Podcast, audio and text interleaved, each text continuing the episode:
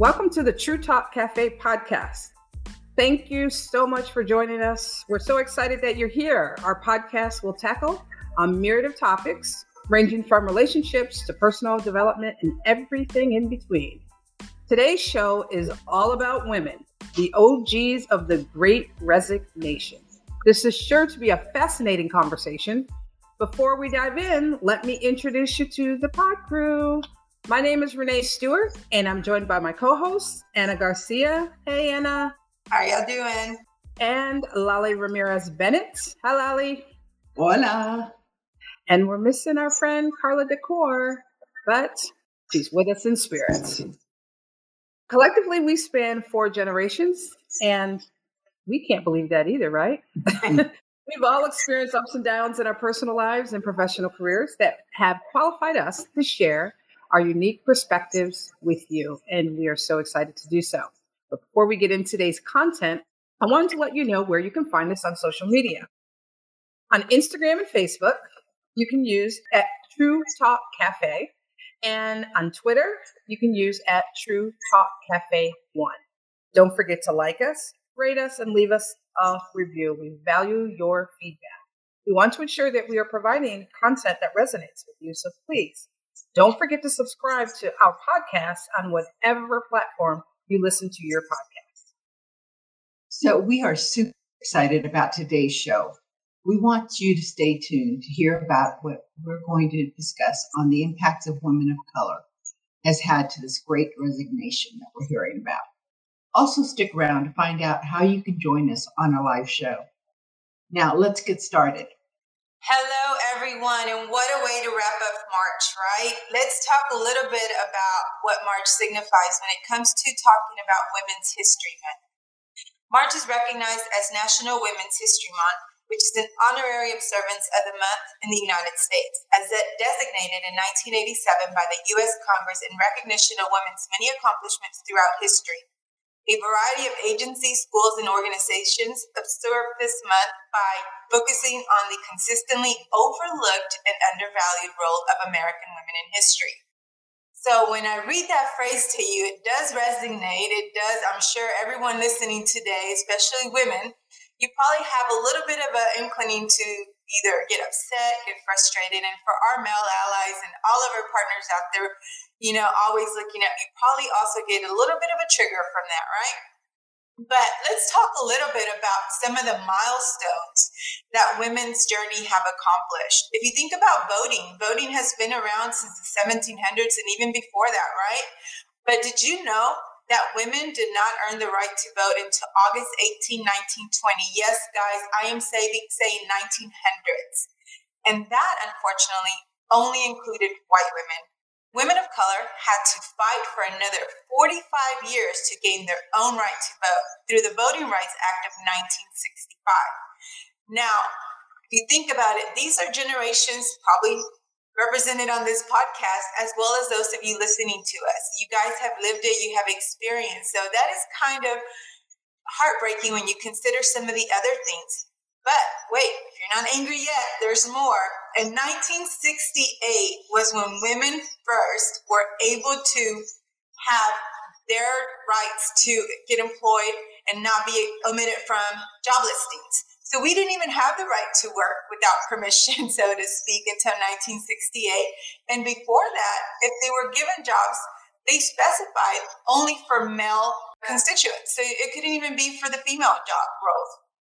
But you know, we all walk around with debit cards now, credit cards. Some of our teenage daughters have them.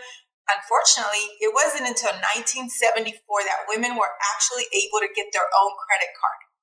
This happened through the Equal Credit Opportunity Act of 1974, which was actually not even intended for women, but it was when it was able to capitalize on it. This is a time where the law made credit card companies issue cards to women without a husband's signature. You believe that? We couldn't even have our own credit card until then. And now let's talk a little bit about marriage. Sometimes you can't control who you fall in love with, right? Well, in 1907, if you decided to marry somebody who was not a US citizen but foreign, you would be stripped of your citizenship, right? Due to the Expatriation Act, which is No such penalty was given for men, so they could marry foreign women at any given time. Two years after women won the right to vote, was this act actually repealed and you would not lose your citizenship? But that's crazy, right? And we like to talk about these things because it does raise awareness. You know, we talked about, yeah, 1968, we could have equal access to job listings.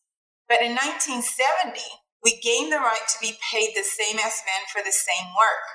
Think about where we are in 22, still trying to uh, celebrate equal pay day, which we have not achieved. And then in 1978, women gained the right to work without discrimination due to pregnancy, meaning if you were ever pregnant, you could not work. It wasn't until 1978. Again, that is probably affecting all of our generations because we were all either born or daughters of these mothers that were not allowed to work while they were pregnant with us. So let's fast forward a little bit. We're talking now about women in 2022.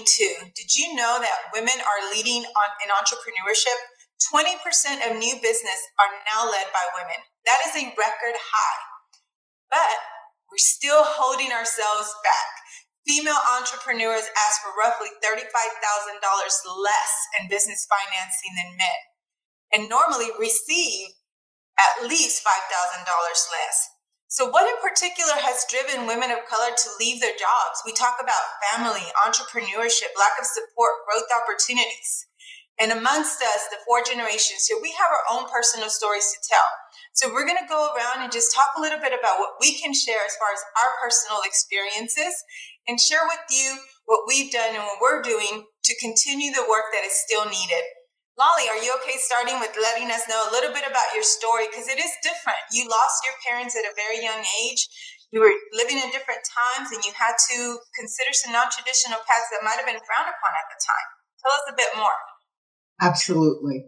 I usually start off with sharing the fact that 40 years ago, when I was graduating from high school as a Latina in South Texas, it was very rare at the time that women really wanted to acknowledge that what they wanted out of life was a career. As a Latina, my goodness, the fact that I didn't really want to get married, that I didn't care if I had children, those were things that were not spoken.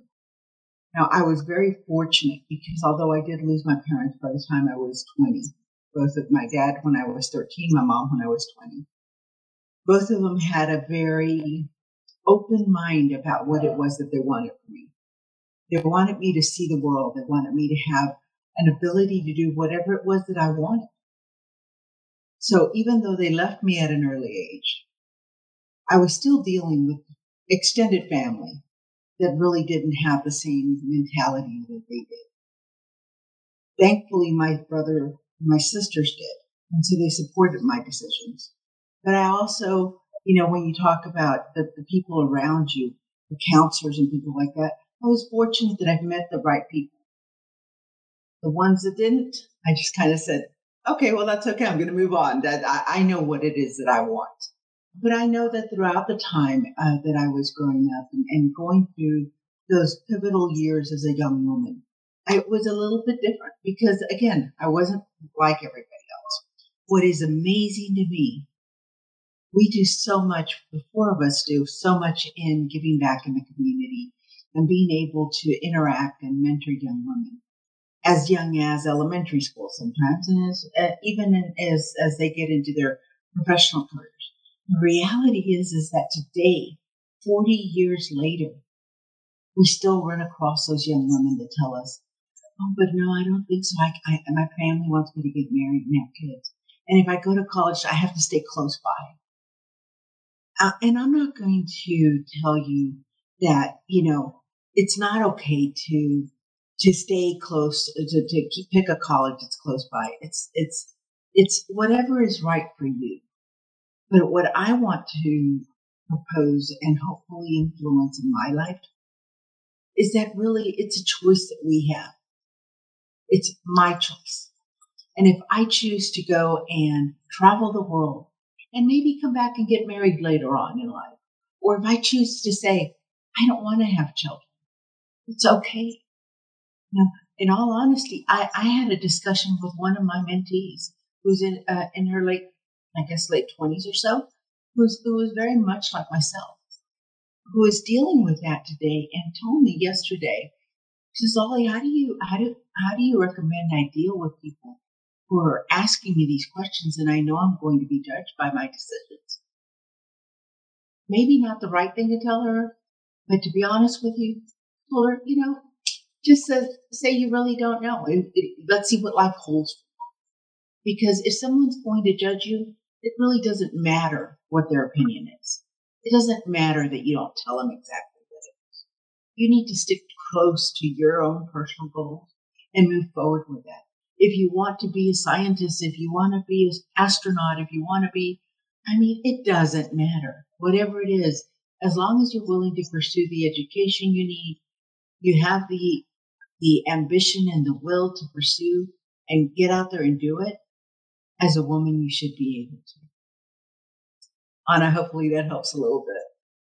Yes, and I, I love sharing this story because there's many times when we talk to our mentees and they, they bring that, you know, what, you know, like how was that being Latina? And, you know, a lot of times women of color, the expectation is you get married. There's no, nothing after high school. That's if you're allowed to complete high school.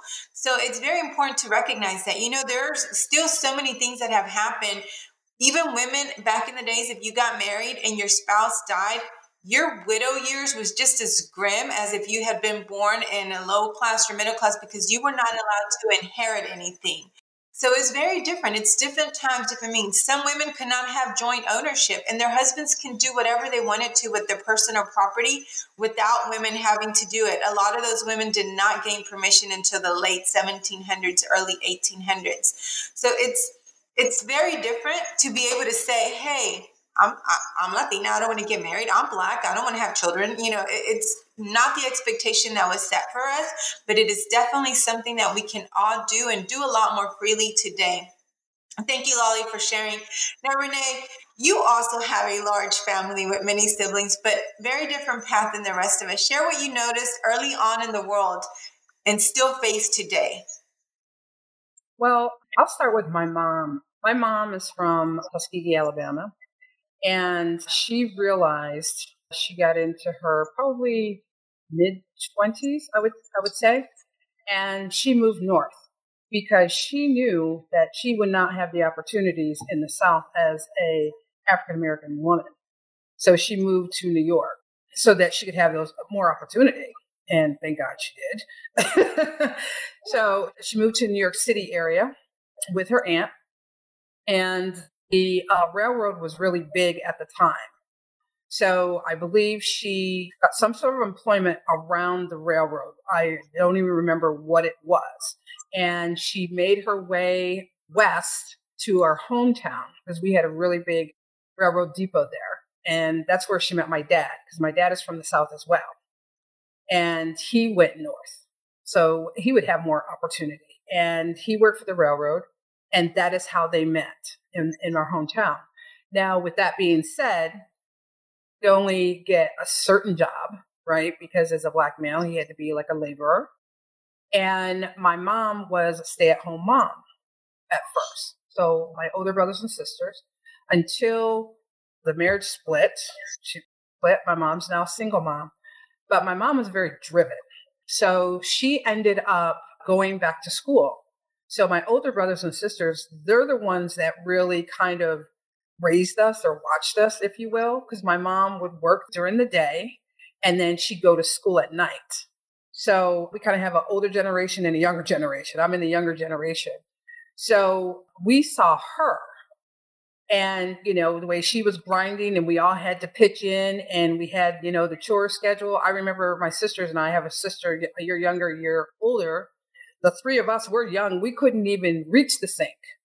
We would have chairs that we would have to stand up, and that would be uh, because our chores went together because we were younger. So one would wash, one would rinse, one would dry. And that's how we did it. And everybody had their chores. So that's kind of how we pitched in. So we knew how to work. My dad, on that side, he had to quit school at third grade. He was oldest of 16. My mom had 12. The reason why I say that is because we had to learn to help him with his business affairs. So we're young. We're like, you know, maybe tweeners. And we're reading, you know, about his stocks, his bonds, all that stuff. So the younger generation, we're all in business, every single one of us, some aspect of it, because we had to learn younger. And both my parents were like, hey, you're going to college. You need to get a job, you know, a job after college, a good job. Don't worry about getting married. Don't worry about that. That'll come later. You need to go get your education. That's exactly what they said. So, I mean, my mom being a teacher, she knew how important it was. And my father was kind of the other way. He had to stop because he had to help the family because they were 16.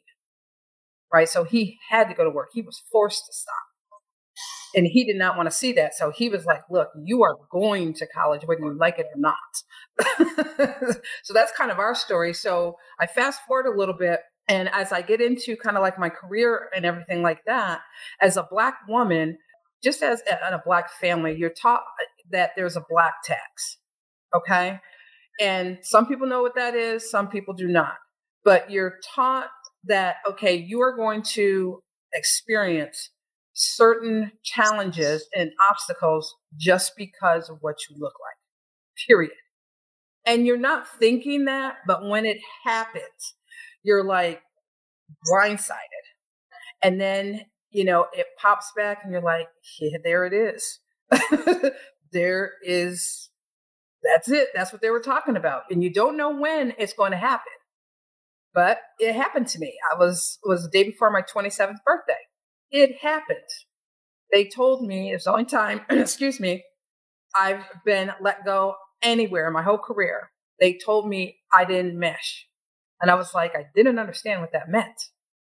And I kept asking, well, was it my performance quality? Well, no. You just don't mesh. And I didn't, right then and there, I didn't realize what it was. But when I got, I left, I got in the car and you know, was driving back home. I lived in Maryland at the time. It hit me. So I was like, oh my God, I was just discriminating. So going forward with that, that life changing experience, I said to myself, I could either be, you know, continue to complain and be a part of the problem, or I can become part of the solution. I decided to become part of the solution and I said, I'm going to be in human resources. I will never let that happen on my watch to anybody. And I've been in human resources over 15 years. Love it. And you know what? I think it's important to have those conversations, guys, right? And we've talked about this offline many times when we're together. We all have different journeys. I know mine I feel like sometimes I was jaded. I was, you know, I, I don't know, I didn't know a whole lot. And I was very naive to a lot of different things, you know, including the fact that I was Latina sometimes, you know. Um, my parents always raised me to to be me, to be free.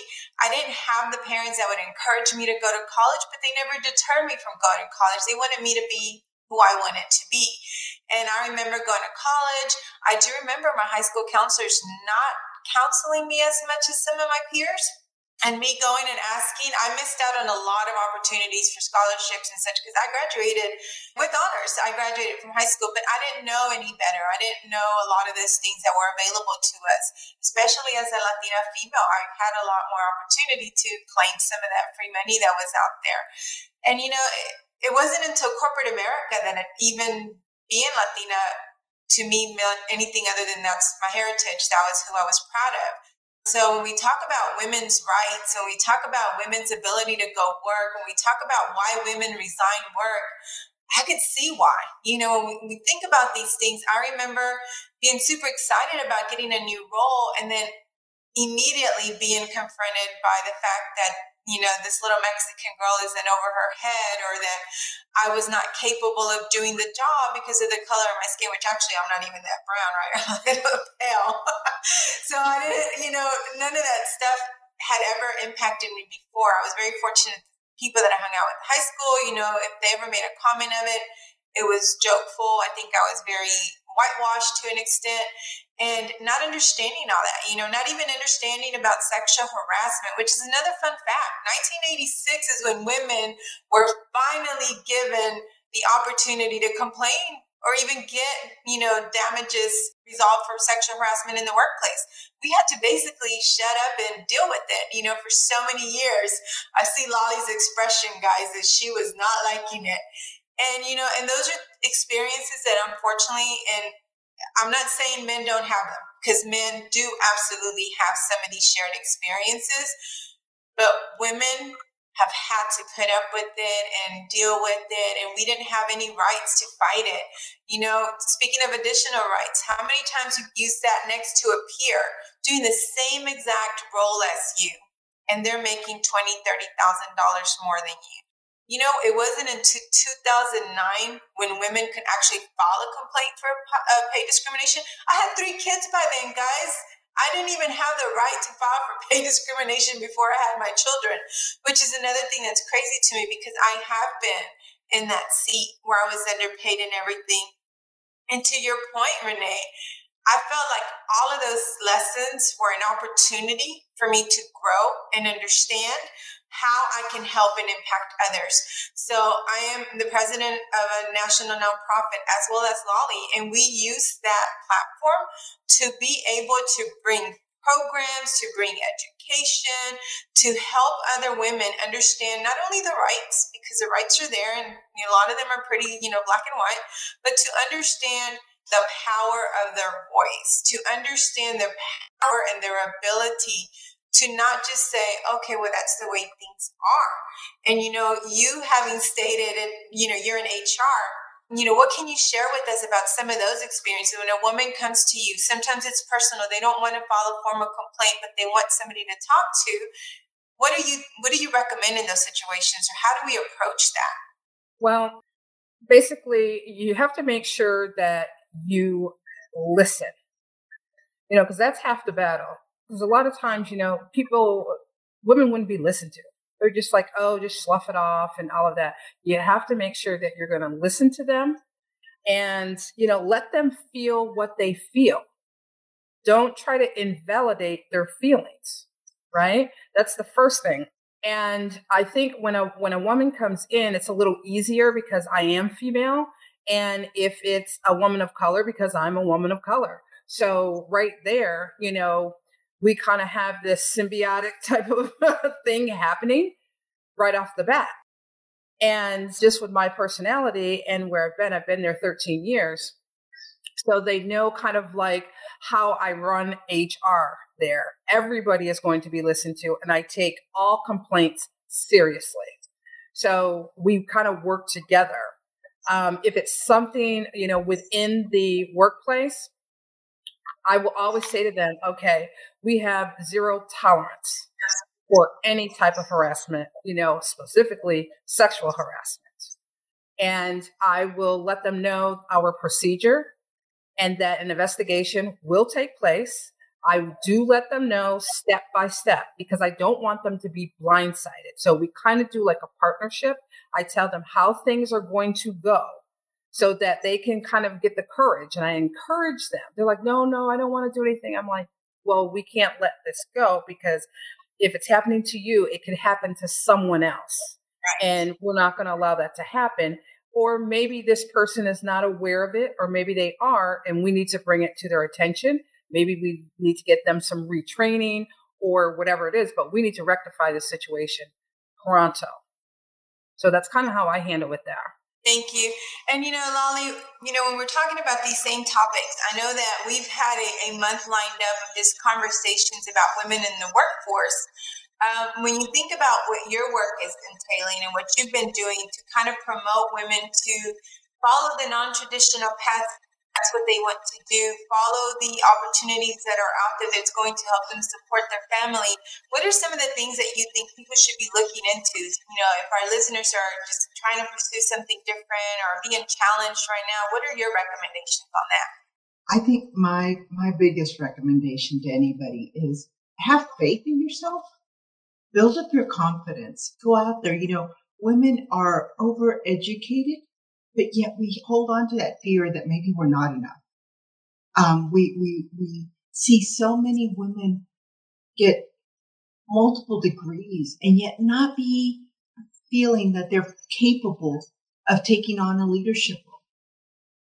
I think a lot of that just stems from the fact that we're not willing to take that risk, right? You got to put yourself out there. You know, as Anna mentioned, we both run national organizations. My organization has 18,000 members. Did I believe that one day I was going to be running this? No, I never thought that this was even in my line of, of sight. The reality was that I got to a point and said, okay, if I don't do this today, I won't have time to wait another four or five years or whatever. Am I ready now? Yes, I am. And do I know everything there is to know about it? No, but I'll figure it out. And, and that is very different. As women, we tend to think, oh no, I have to be 100% ready. Trust your heart. Go out there, reach for the stars. You, you know, if even if you don't get there perfectly, you probably will have achieved way more than you ever thought possible. But I, I got to tell you, it is time for us as women to take action, to take action in building ourselves up so that we can take those leadership roles, so that we don't have to have this list in the next 10 years of all these new firsts that women have done. And it becomes very current for anybody, regardless of what color you are, what gender you are, that the best person be the person that gets that job or that position to lead. And we just have to help support each other. We have to be willing to be strong. I always tell people, and, and these ladies know my, my personal situation well, but the other thing is, you know, I, I know we have men listening to our podcast today. This isn't about just women. This is about the men in our lives that help be, you know, be right there pushing us along and saying, we got your back. Those allies are critical. They're critical to helping us change these numbers and, and making us, you know, better people. My husband, Anna's husband, you know, our brothers or our nephews, you, when they stand up and say, Hey, I know you can do this, it means the world. And we need to stand up and say, we got this. We got this. We got this for you. We got this for me, for all of us. So, you know, I'm very passionate about this topic on, I could go on forever, but those are, those are my thoughts brought up education, you know, when I was doing some of the research about, you know, the just the disparity, the gaps and everything, can you believe that while workers with bachelor's degree do earn almost double what their coworkers without a college education would make, the difference between men and women's earnings actually widens with more education. So educated women are actually making 74 cents on the dollar versus, you know, there are counterparts that do not have college degrees who are making 78 cents to the dollar. So, you know, there it's a lot of catch 22s and that's why, you know, just truly understanding your goals and understanding what is it that is out there and taking on some of those non-traditional uh, paths can be uh, very very uh, beneficial to everyone there is more notice around pay equity right now and pay inequities and you know being able to get equal pay for everyone. There's a lot of eyes out on that. There are laws being passed. There are more reviews being done. So do your homework. Understand what you're applying for and understand what are those medians for your geographic area and ask for that. Actually, ask for more than that. You know, they always tell me ask for what you're worth and then add taxes, shipping, handling, and all those other things. That's what you're going to ask for. So if you're worth $10,000, you're going to ask for 10000 plus taxes, plus shipping, plus handling, plus everything else because you are more than worthy of it. So we wanted to have this conversation today because Women History Month is important to acknowledge. We wanted to wrap up this month with sharing this conversation about our personal experiences, uh, the work that we're doing in the community to continue to reach out to you guys, and so that you guys can share your feedback and input. So make sure you drop some messages to this podcast in reference to what you have seen, what you're doing. And uh, remember, Women's History Month is worth celebrating. So put it out there. Share your personal accomplishments. Follow us on social media and make sure that you let us know what you're doing. So we hope that you enjoyed today's conversation. And now here is Lolly with our little closing remarks. Thank you. Absolutely. Anna, thank you so much for walking us through that conversation. And I'm going to take you one step further and say, let's not just celebrate women for one month of the year. Let's celebrate us for 365 days. We deserve equality wherever. So we are doing an Anna celebration. yeah, we like to celebrate the whole time, right? But that that's that's what it is. It should be all all around, right? And we strive to be there for the full time. That it's not an ongoing conversation of how can we do this, but it becomes how we are doing such a phenomenal job. So with that, let me share. Um, we promised to give you some information on how to become an audience member on our next show's episode. We hope you're as excited as we are. Please go to our True Talk Cafe Facebook page and send us a request to attend episode seven as an audience member. Be sure to use the hashtag TTCEP8. We will respond to you, your request via our podcast website link, and you'll be able to enter your preferred email address for us to send the audience link to. We'll also send the audience members a reminder the day before the showing records. It's going to be so much fun to have you join us live, and we really do hope to hear from you. Again, we want to hear your thoughts and, and ideas on this topic, and we thank you for joining us.